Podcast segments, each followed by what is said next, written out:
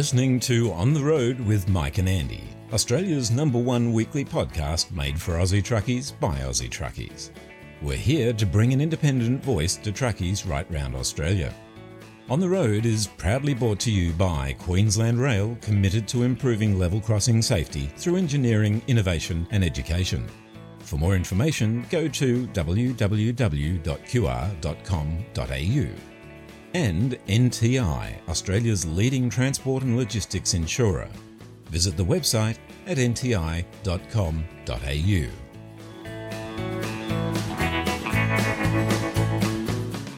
Sure, by now you will all know or have heard Andy and I both say that people are welcome to call in and chat with us and will tell their story or talk about things that they want to talk about. Recently, I was approached by a, a bloke through a mutual friend who wanted to tell his story. Now, I'm willing to talk about just about anything on the show. If it's transport related, then it'll get a Guernsey. When Darren Pincini told me what his story was, I didn't know what I wanted to do with it. I didn't know how to, I suppose, put it into the show. Darren's story is an important story because it is an object lesson in what can happen, and it's an object lesson in the benefits of being able to say to your boss, No, I'm going to do this, and we're going to try and be legal. Darren's life could now be very, very different if he hadn't had the intestinal fortitude to say no on the day his accident happened. So, we're going to have a talk about the accident. We're going to get into that. We'll get into a bit of history first, though, because this incident's not the first one that Darren's been involved in. We'll have a bit of a chat about what's happened to him in his transport life beforehand, a bit of a chat about his dad, and a few other things.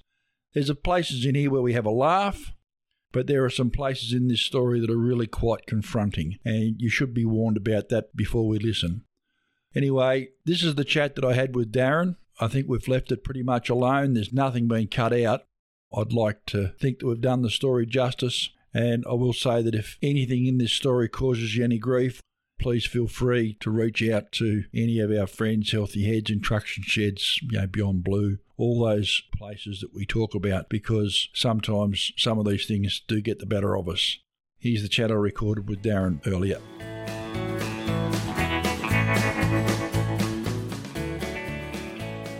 Darren Pincini, welcome to On the Road. Thanks for having me, Mike. How are you today? Mate, I'm absolutely wonderful. Glorious day here in Sydney. The sun is shining down on us. We're quite happy. Are you sure it's not raining? I'm pretty sure. I've looked out the window. Uh, look out. No, no rain today, mate. Sorry. Good work.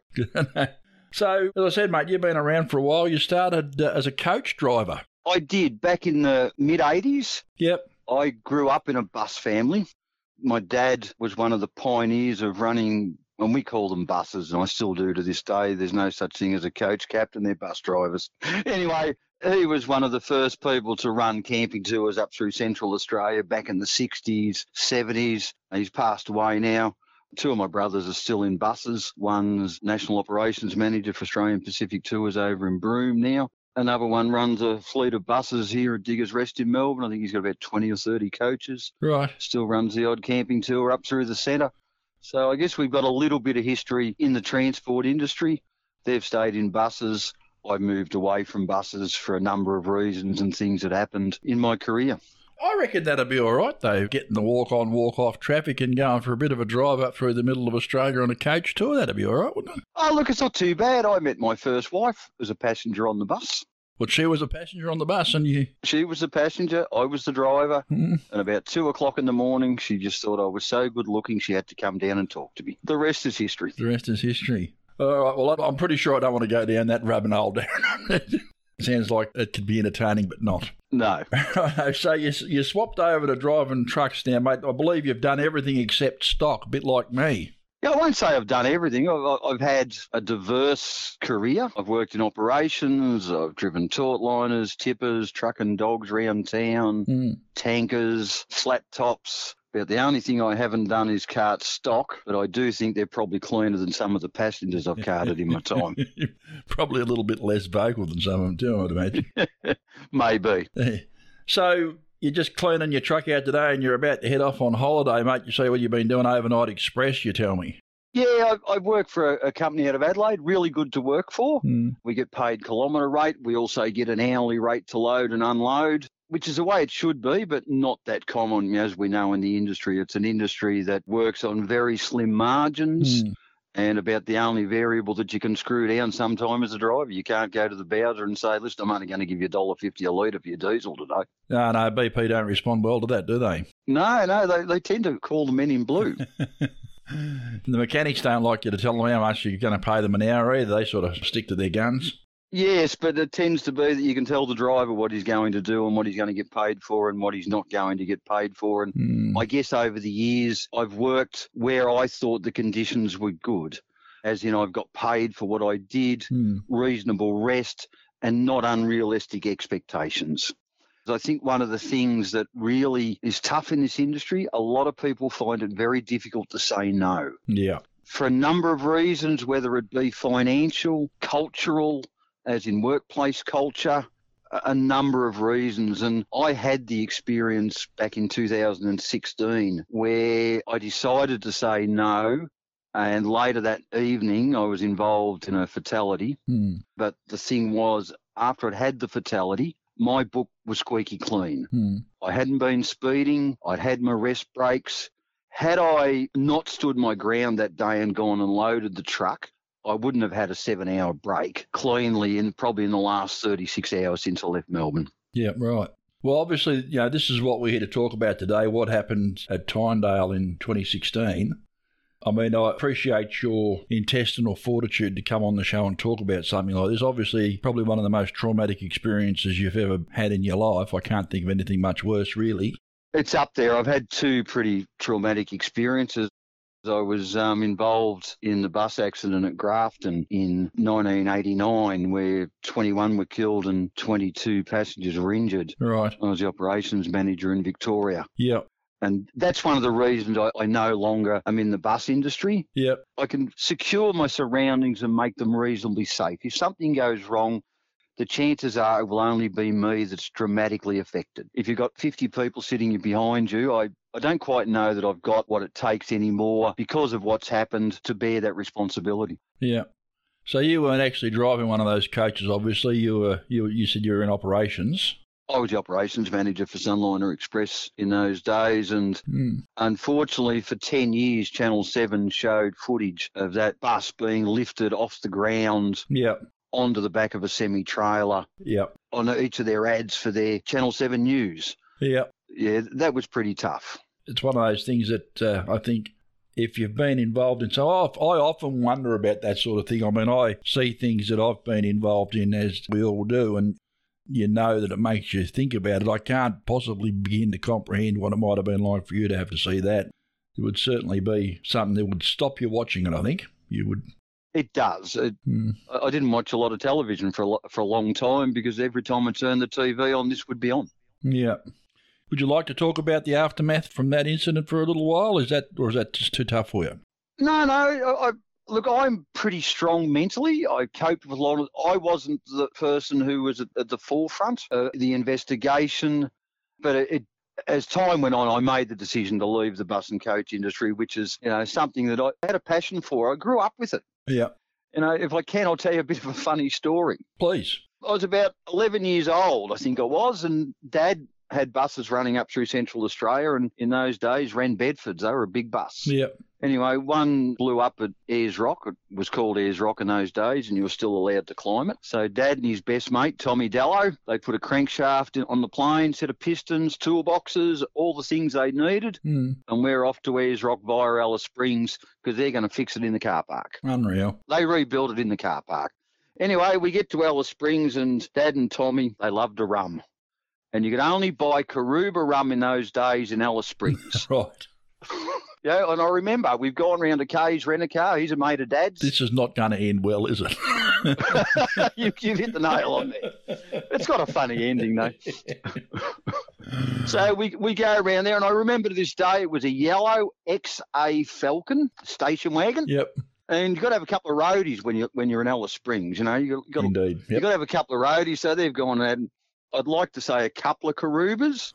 it was probably a couple of dozen. Yep. Two bottles of Karuba in the car. Oh dear. A slab of Coke. Know. there's no refrigeration in these days. The only way you do it is you drive along, Hmm. you tip the top inch out of the can, you pour the Karuba in, you continue on. Hmm. Now, it'd been raining, and there was only 50 kilometres of bitumen out of Alice Springs in those days, and the rest of it was dirt. Yep. So I reckon they got to the end of the bitumen, and Dad said, Darren, your turn to drive. Right. I'm 11 years old. Right.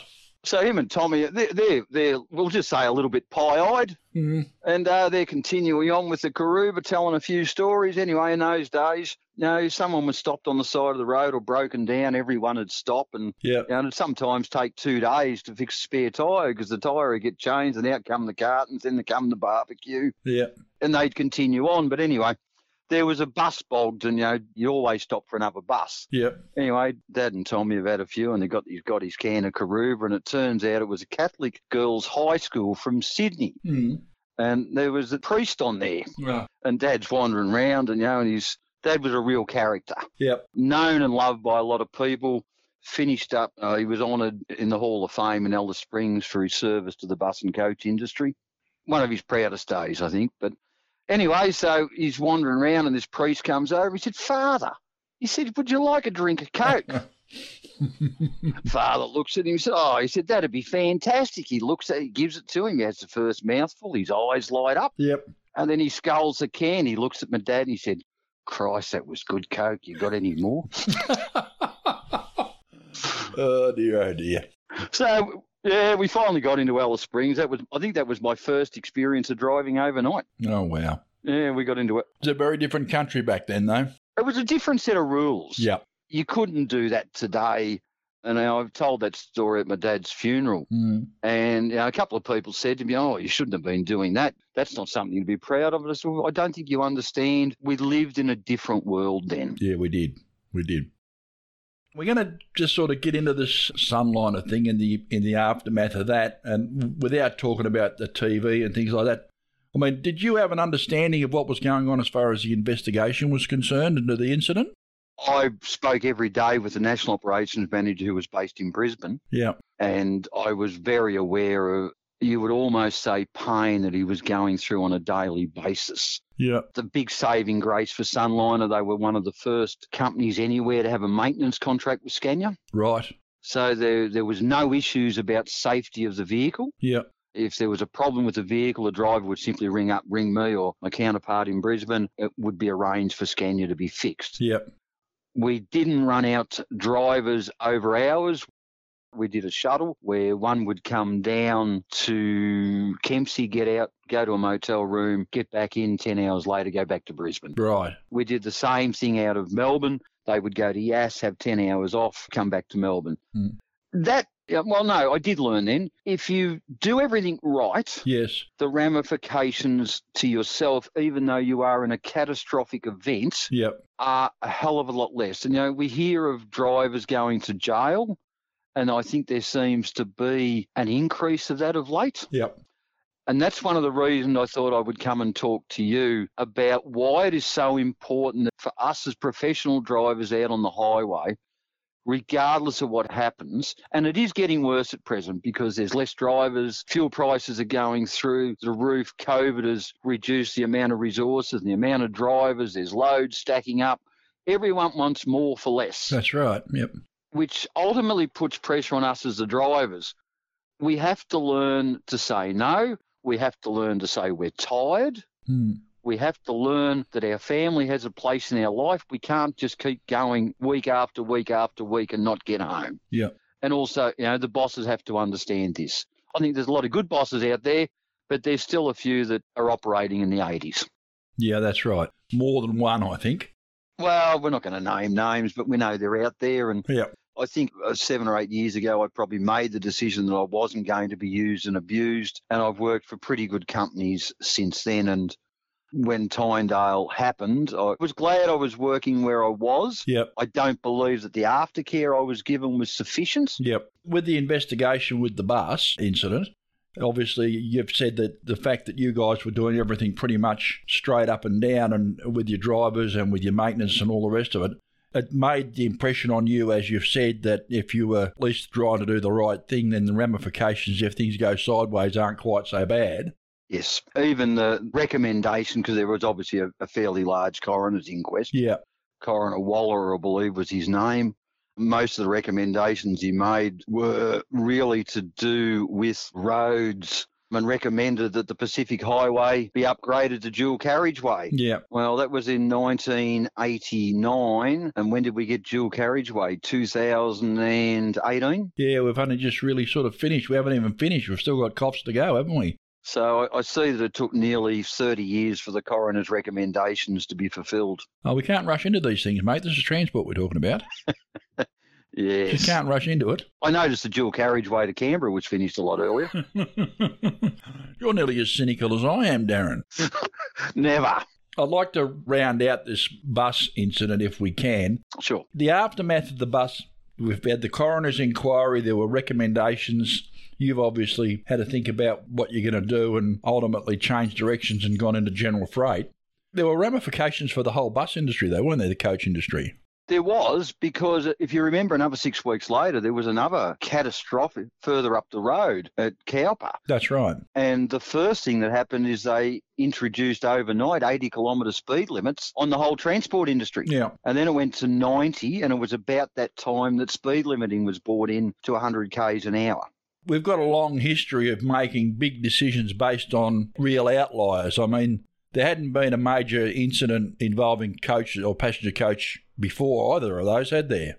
No. There, you know, there'd been the odd accident. You know, no, when, you know, if you've got something and it moves, it's going to eventually be involved in accidents. Of course. But there, but there'd been nothing major. Hmm. Well, since then, I think, I mean, we've had a couple of buses be involved in accidents. School buses have been, I remember one being hit, I think it was up at Cessnock, wasn't it? Was hit by a truck. Yes. And we've had that chap that had the close encounter with Montague Bridge as well. Well, he went to jail. Did he? He's out now. Yep. No one was seriously hurt in that incident, Hmm. but he did spend, I, I stand to be corrected, but I know he did go to jail. Hmm. He was released later on appeal, but I do believe that he spent 12 months inside over that incident. Yeah. It just goes to show, though, that there are consequences for what we do as professional drivers. Sometimes, if you make a mistake, even if it's an inadvertent one, you can pay a pretty heavy price. Yeah, I think one of the things is so many of us have the misbelief that it will never happen to us. Yeah, that's the thing, isn't it? We'll talk about Tyndale in a minute. Hmm. I was doing nothing wrong. I just happened to be in the wrong place at the wrong time. Hmm. And as we know, even suicide by truck is on the increase. Well, that's the subject that I wanted to sort of talk about a little bit, although that wasn't the case for you at Tyndale, was it? No, I was southbound through Tyndale on the old road, 80 kilometre an hour speed limit. It was about 10 o'clock at night. It was pretty clear. A lot of guys will remember Tyndale. You'd go down past the motel and then you would go around a long left hand sweeper in the 80k an hour zone. Hmm. The car coming north, and there's a lot to this story, went straight ahead, didn't see the curve, clipped the car in front of me, spun him around, and then stopped sideways and I T-boned him. Hmm. It turns out that there was a young guy of about 19 driving a rental car, which you can't get. Hmm. He was driving in ski mittens. There was a large commercial quantity of drugs in the car, a large amount of cash, uh, electronic scales, and a machete. Right. He definitely shouldn't have been there, but I was involved. Wrong place, wrong time. I'm just going down there. It's an 80k an hour zone. I'm doing 78 k's an hour Yeah. and that's what the GPS confirmed. I look up and I see what's going on. I see the car in clip, and I've got over as far as I could, but I couldn't go any further because we had, I call them the cheese cutter wires. Yeah. Yeah. I was hard up against that. I actually stopped. They tell me about eight centimetres off the cheese cutter. Righto. Had it not been there, would I have gone off the road? Most definitely. Yeah. Would I have missed him? I don't know. Hypotheticals are great. The impact pretty much at time of impact, I think I hit him at about 60 k's an hour. It all happened in a split second. And so I say a split second, probably the space of a second. Hmm. We got him out of the car. He was resuscitated. There was someone arrived who had some nursing background. They resuscitated him on the bitumen, but he passed away oh, literally only two or three minutes later. Nothing that you could do, nothing that you could possibly have done could have altered what happened there, I don't think. No, uh, this is what my message is here today. And again, the reason for talking to you about something that's happened to me. I would not like to have seen what the ramifications to me would have been had I not clearly had a seven hour break, Mm. which is in my logbook, but they also confirmed by GPS, Mm. had I been in that accident because I shouldn't have been there. If I hadn't had a seven hour break, I shouldn't have been there. Yep. So therefore, that opens up another can of worms. Now, that happened about 10 o'clock at night. I think the road was cleared by about 5 o'clock in the morning. Someone from RECAR came out, their on road assistance. I sort of hung around until the road was cleared. What we'll do, we'll just take a second. We'll give you a chance to gather your thoughts. You know, we've, we've sort of established what's happened now. Yeah. What I'd like to go through, if you're okay with it, Yeah, I'm fine. is what happened after, like, from when the police arrived and things started to happen. I'd like to know what happened to you, what your personal experience was. So take a minute, we'll have a quick break, and we'll just come back to that. Yep.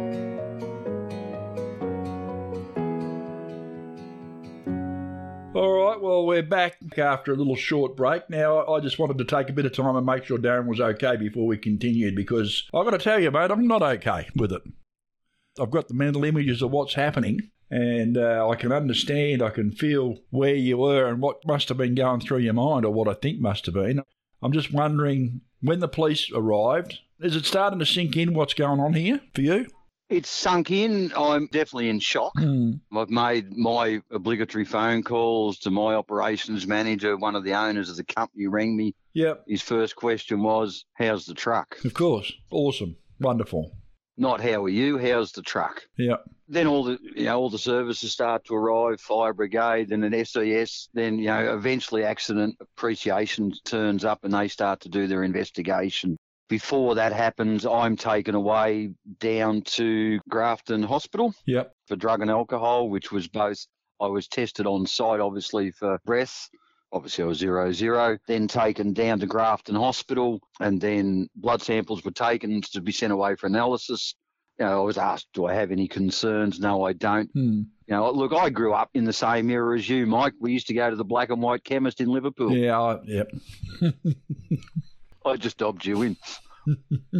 anyway, so I had no real concerns there. Uh, and look, I'm in a state of shock. Yep. I'm concerned. I was really concerned about there was a father and his young son in the car that the other car clipped. Yep. I think I spent the first half hour after the accident sitting with them, Yeah, right. getting them a bottle of water, making sure they're okay. Yep. My concern was more them than anything else until people could arrive and help them out. I actually got a really nice note from him uh, a few months later, just thanking me for what I'd done for him, and he was in you know a state of shock as well, and his son was crying. Yeah. So my concern really was with them, which in a way was good because it took the focus off. I didn't have to think about me. Yep. Well, what was going on with the traffic? Obviously, I mean, this is a pretty big crash. I mean, the road would have been stopped, traffic would have been stopped in both directions. Stopped for about seven hours. Right. So there would have been a bit of a queue up. Yes, The guys going up and down both ways would have been there. Did anyone come and offer you a hand or help what was going on or? About three hours later, RECAR have an accident assistance service where they've got people dotted all over the countryside that come out to accidents. Yeah. He turned up. I reserve my judgment on, I think, how he helped me out. Hmm. I'm talking more about other drivers at the scene. Yeah, look, the guy behind me who just about finished up behind me come up and he said, I don't know how you stopped. Yeah. They were good, you know. But again, because of the amount of police around, I think they tended to wanted to take a back seat a little bit. And then the area commander turned up, and a really nice lady. I don't remember her name Yeah. Because it was quite political. The Pacific Highway, we need to get accidents cleared as quick as we can. Yeah.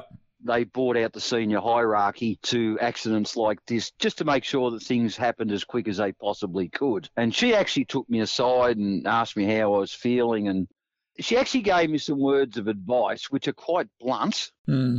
but I think helped get me through the whole situation. She said, in the next few days, she said, you're going to feel like shit. Hmm. She said, but just remember, the person who caused this accident is the one who died. Hmm. No innocent people were actually killed. And she said, that's what I'm thankful of. And she said, You've got to hang on to that. She said, I can see that you've done nothing wrong. Yeah.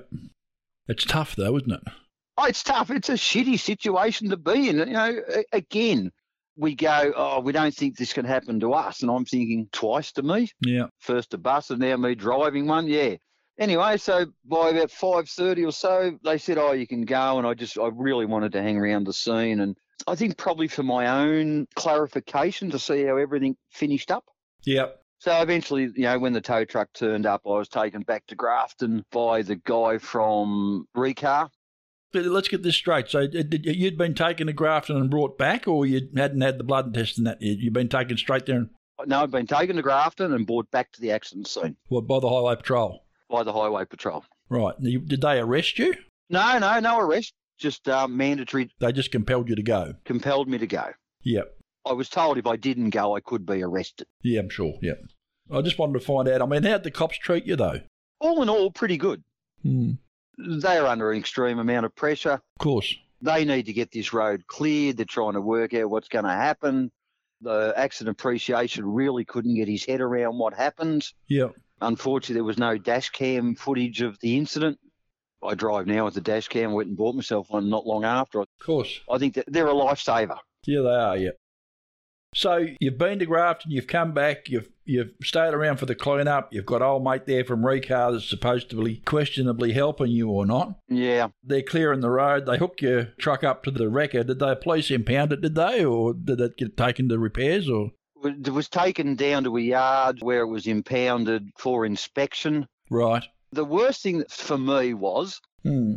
the guy from Recar was okay. Yep. But it was obvious after a couple of hours, all he wanted to do was go home trying to find a motel at Grafton at that time of the night was near impossible. Mm. I Googled and rang probably 20 motels. Yep. To the stage, he said, Oh, mate, if I can't find your motel, I'll have to take you back to the truck. You'll have to sleep in the truck. Oh, really? Yeah, I looked at him. I said, Mate, are you serious? I said, I'll, I'll go and sleep on a park bench before I sleep in this truck again tonight. Yeah. Fortunately, I managed to get a motel about six o'clock. Yeah. I, I, didn't sleep all that day. I managed to get two or three stubbies. I think if I could have got a bottle of rum, I really wanted a bottle of Karuba that the old man had. I'm sure. so later that day, the training manager for the company I worked for drove down from Brisbane, picked me up. Right. Did all the paperwork with him, went back to Brisbane, caught a plane back to Melbourne. Right. So what happened to all your gear out of the truck? Was just left in the truck or? No, I finished up going to Bunnings and getting a couple of those red and white plastic moving bags and packed all my gear up into that in the morning of the accident. Mm. And and then I grabbed my logbook off the dash and opened it up and the last seven pages have been removed with a signature taken by uh, I think it was the RTA in those days. They had so many name changes. How can we keep up? That's right. Yeah. Got to give someone a million dollars to change the uniforms and change the name and oh, change right, the energy. Right, right, I think I want to be a consultant for name changes. So then on a plane back to Melbourne, I was actually booked to go on holidays two days later. I was actually off to Bali for a couple of weeks. Did you go? I definitely went. Yep. I probably drank too much for the next two weeks. Why wouldn't you? I think I would too. I was a mess. And I'm fairly strong. Yes, I react on the day, give me a night's sleep and a couple of beers. Mm. I'll get up the next day and I'll assess things and I move on. Yep. Put it in the box and leave the box closed in the back of your mind. Yeah, yeah. Mm. The box goes under the bed, you drag it out when you need to. I was offered some basic counselling through the insurance company, which wasn't much more than an obligatory phone call from someone, Are you okay? Do you want to talk to me? Mm. And that's basically how the phone call went. There was little or no follow up from the company to how I was, apart from a phone call or how damaged is the truck. I can't believe that. Yep, that was the first thing he said to me. Mm. So then I sort of went in a couple of weeks in Bali, came back, and I thought, well, got to get back on the horse. You're Right. I've got to make a living. Yep. I'm not going to give it away. So back I went. You know, the first couple of weeks were a bit tentative. And actually, the first night I got to Brisbane, because I used to do a Melbourne Brisbane shuttle. Mm. If there wasn't a lot of freight for Melbourne, they would send us down by Sydney. And I said to the guy in Melbourne, and who's still a friend of mine, a really nice bloke, Mm. I said, I'm happy to go to Brisbane, but I said, I will not come down that coast road if there's no freight out of Brisbane and you're going to send me to Sydney. Mm. So what happened when I got to Brisbane? There's no freight. You're going to Sydney. Well, Had to drive past the accident scene. how'd you go with that? It shook me. Mm. I actually got past it, Mm. stopped, had a few beers, went to bed. Mm. You know, look, I don't often run late. Yeah, I'll run late if I'm tired and got to have a sleep. Yep. I just went to bed. I was due in Sydney at six o'clock. I think I got in at two o'clock that afternoon. Yep. I was asked why. Oh, mate, I tell you, it's even hard to try and fathom how tough it must have been for you. I'm sorry for what happened to you, mate. I really am. It's just one of those. Oh, look, it's one of those things that happens in life, Mike. Hmm. Again, my message is you've got to make sure that you don't put yourself in a position where you are opened yourself up to prosecutions or ultimately finishing up in jail because you're in the wrong place at the wrong time Yeah. because you've got family and things that it affects them. Yeah, of course. Yeah. We've all seen drivers go to jail in the last few years. I'm not going to say that some of them probably didn't get what was justified, Hmm. but I think there's been a couple of cases where guys were hard done by. Oh, I agree. We don't go to work with the intention of being involved in something, and we all know how much pressure can be applied by someone in operations when they need something to happen because that's what the customer wants. We've all been on the receiving end of that at one time or another, and we've all given into it. I know I have. I have too. Certainly back in the day, it was the reason for a trip with the black and white chemist to Liverpool, you know. So, so it's one of those things, and, you know, there but for the grace of God go I. Yeah. I've known a lot of guys over the years who have been involved in things similar to what we've been talking about here. For me personally, I've had a couple of crashes, but I've never had anything like what you've experienced. I'm surprised that you can be so frank and open about it. I'm gratified that you can because it, it tells a very important story and a message to everyone that's listening about the importance of being legal. Mm. Don't get me wrong, Mike. I still, you know, on the edges might move 15 minutes here or, you know, something there. It is what it is, Yeah. but there's nothing major. I make sure I get my seven hour breaks. I make sure that my logbook is up to date. Mm. And I'm hopeless at paperwork. I did some accounting at uni. I drive a truck because I don't do very well with paperwork. yeah, I'm a long distance driver because I don't play well with others sometimes. Well, I don't play well with others because my problem is I tend to tell them what I think of them. I'm getting a T-shirt, mate. I think I might get one for you as well. That says, "If you don't want the truth, don't ask me." Exactly right. oh dear. well, I sum it up this way Hmm. poetry's like honesty. Most people don't like poetry. That's right. Hey, I want to find out where you're at now. I mean, that was 2016 that happened. Obviously, you're back, you're driving, you're doing your thing, and you don't have to drive through Tyndale anymore, so that's a plus. That's a great thing. Do you see yourself staying in the game for much longer? I mean, obviously, or getting towards the business end the same as I am. Mm. If there was a way out for you now, would you take it? Probably not. At the end of the day, I go to work and still like it. Yeah, I'm one of the lucky ones. I like what I do. yeah, I do. So do I. Yep. You know, there's days I go, "Oh, I'd like to stay home, or there's something on that I'd like to go to. But I actually like my own company. I like being on my own. I listen to a lot of books. Yep. I listen to my music. Like a lot of us, we're on the phone. You know, I've got some good friends that I've made. One of them you interviewed, Trevor Warner. Trevor and I will speak probably every day, maybe every second day for up to an hour at a time. Yeah, yeah, yeah. We don't talk about trucks. We don't talk about transport. Yeah. I'm not someone who goes home and dreams about trucks. There's no pictures of trucks on my wall. I couldn't tell you what colour trucks Thurwoods have got. They're across the road. Wouldn't have a clue. Thoughts. Well, they're not going to be there much longer anyway. so- No. and you must see it too. Guys go, Oh, did you see this truck? Or have you seen this? And I go, No, I haven't got a clue what you're talking about. This is a job for me. It pays my bills. Yeah. I actually enjoy it. I enjoy the time I get alone. And like you, I don't always play well with others. So it's a good job for me. Darren, it's been interesting to talk to you. It's been a, an emotional up and down, really. Thanks for sharing the story with me. I really do appreciate it. And I hope that the people that have been listening to your story take the message out of it. And the message is learn to say no, learn to be legal, and it can happen to you. That's exactly right. It can happen to you, and don't put yourself in the situation where you think it's tough right now that you mightn't see your kids on their first day of school or something else. But Mm. if you've done the wrong thing and suddenly you've got a five year holiday at the pleasure of Our Majesty, you're going to miss out on a hell of a lot more than that. Indeed. Thanks for coming on. Thanks, Mike. Catch you later, mate. Line number one, you're supposed to have it all together. When they ask how you're doing, just smile and tell them never better. We just wanted to stop by for a moment and say, G'day, how are you? No, I mean, how are you, really? Physical and mental health is a significant issue for the Australian road transport and logistics industries, Risk factors like long hours, workplace isolation, pressure to meet deadline deliveries, and the need for continual alertness all contribute to making us vulnerable to physical and mental health issues. As much as it might feel that way sometimes, you are not alone. There are some incredible people and organisations in our industry whose sole focus is on helping you to stay healthy in body, mind, and spirit. All these numbers and addresses are listed on our website at ontheroadpodcast.com.au. Take care of yourselves. We really just want to see everyone get home safe and well. Oh,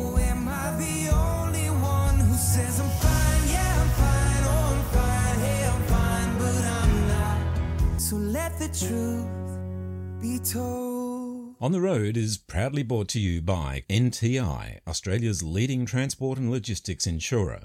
Visit the website at nti.com.au.